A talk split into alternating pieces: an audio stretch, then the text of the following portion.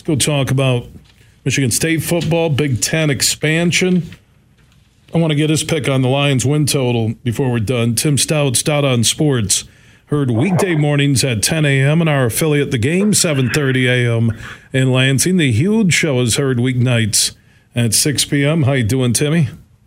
Good, Bill. Thank you. Good to talk to you. All right, with your friends inside, you know, East Lansing, Lansing metro area, where you live, where you work, where you do TV. Uh, what are expectations for Michigan State football this year? I think they're fully unknown, and I don't think there's much of a buzz around football simply because I think the public here reacts to what the media buzz is, and because the way last season ended uh, and perhaps because there were no significant coaching changes whatsoever on Mel Tucker's staff.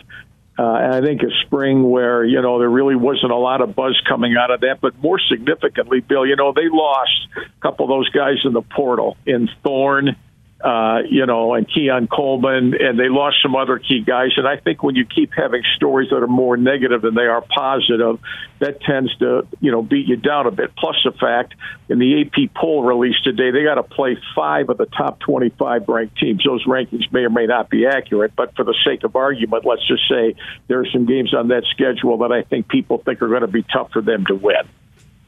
So I'm thinking four and eight, you know, five and seven ish. If uh, the quarterback and playmakers emerge on offense, it could be a six and six sneak into a bowl season. I, I, I know everyone's positive when fall camp begins and you get the camaraderie and everything. But my biggest question is why would Thorne and Keon Coleman leave? And people say, well, it was the money. Uh, no, no, no. State has some of the best boosters in the country. Okay, they have their evergreen NIL program, and they were ahead of the curve, especially uh, in this state.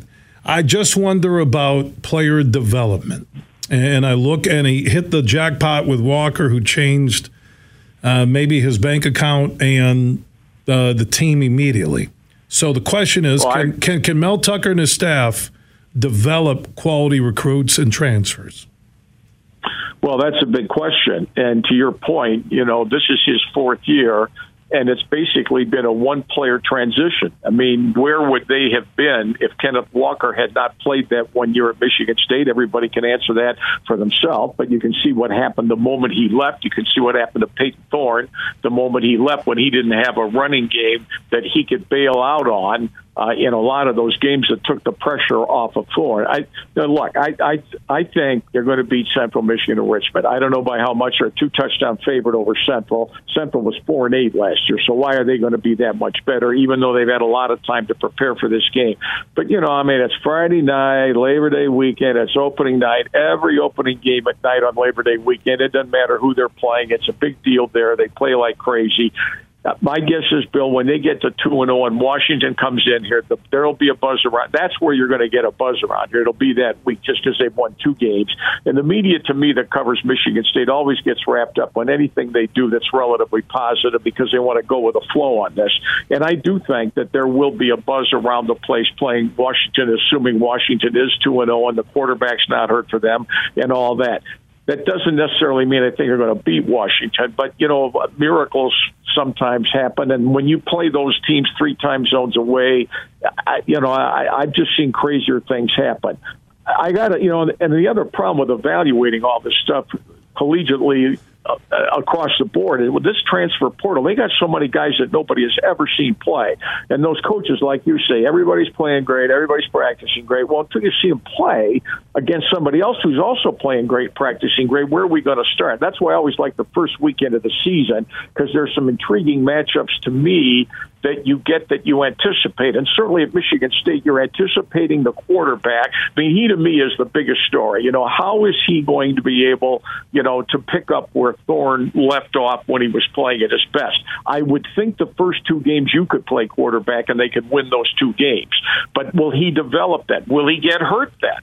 You know, that's the other thing. You know, how are these guys going to get hurt? Are they going to get banged up? I see, by the way, that uh, Michigan quarterback McNamara he got hurt at Iowa Saturday I don't think it's serious, but he did get nicked up. Well, you know, what if that happens and a guy can't play in some of these games? I hear this Houser is a pretty good prospect at quarterback at practice, but again, when you ask these coaches, well, how's this guy playing? None of them are going to tell you, well, he's, he's really way behind, you know, so he's really struggling. You don't hear that from any of those guys. So you have to play the games and then make up your own mind by what you see. I know you say four and eight. That wouldn't shock me, frankly, but that's assuming that all these other teams they're going to play, like Minnesota on the road, Iowa on the home, Nebraska at home, Indiana on the road, that those games that you think are going to be very possibly losable games end up indeed in the lost column, and that'll be the intrigue.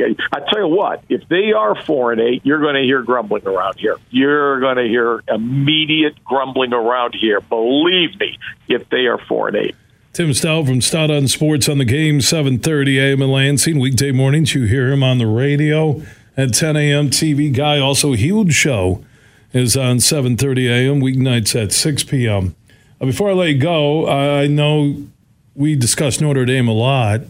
I've had people tell me that Stanford looks like they will be added to the Big Ten. The question is, who will be that partner school? I think the Big Ten is making one more dream push towards Notre Dame. I think with the expanded playoff, I don't see them joining a conference full time in football. I could be wrong, but that's where I kind of stand. Then you wonder will Cal, a great academic school, not a lot of sports value that they bring to the table? You do grab the San Francisco top five TV market. Now, there's been the Virginia, but there might be a Virginia Virginia Tech deal. There's been the North Carolina conversation. So let's just say Stanford, who's out there right now, is one of the two to join the Big Ten in this next move relatively quick. That's why I think the schedule for 2024 schedules hasn't been uh, delivered yet. Uh, who would be that second school if Notre Dame says no? And is there any chance you think Notre Dame could shock the world and say yes? I think a bigger shock, Bill, was if Stanford came to the Big Ten and Cal wasn't invited too. I mean, I think they're two peas in a pod. And uh, and I think where Cal would have a, a shot there is that the California legislature doesn't like the arrangement that UCLA has and already has told UCLA some of that media rights money is going right to California because they're two public universities.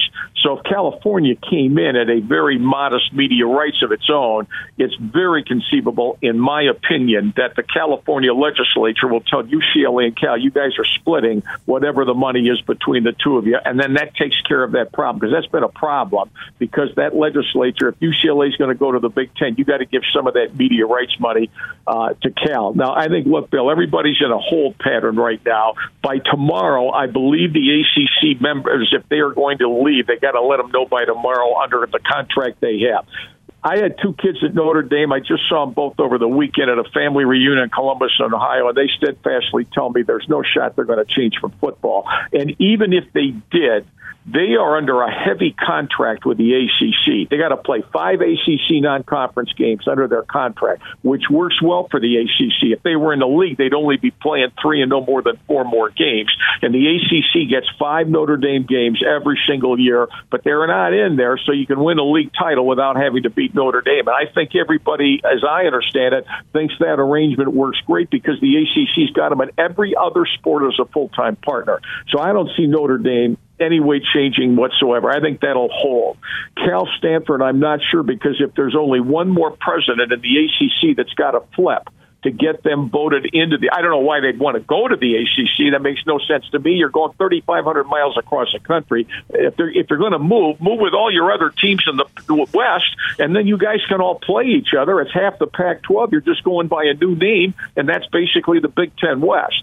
I can see a, I can the case I make for Cal and Stanford is you got to have more schools that are in a better geographic location so that all those minor schools can play a much more reduced travel schedule. And if you got six of them out there playing each other, then you don't have to have them going all over the country. But until that happens, as you know, there's so many surprises in this thing moving forward.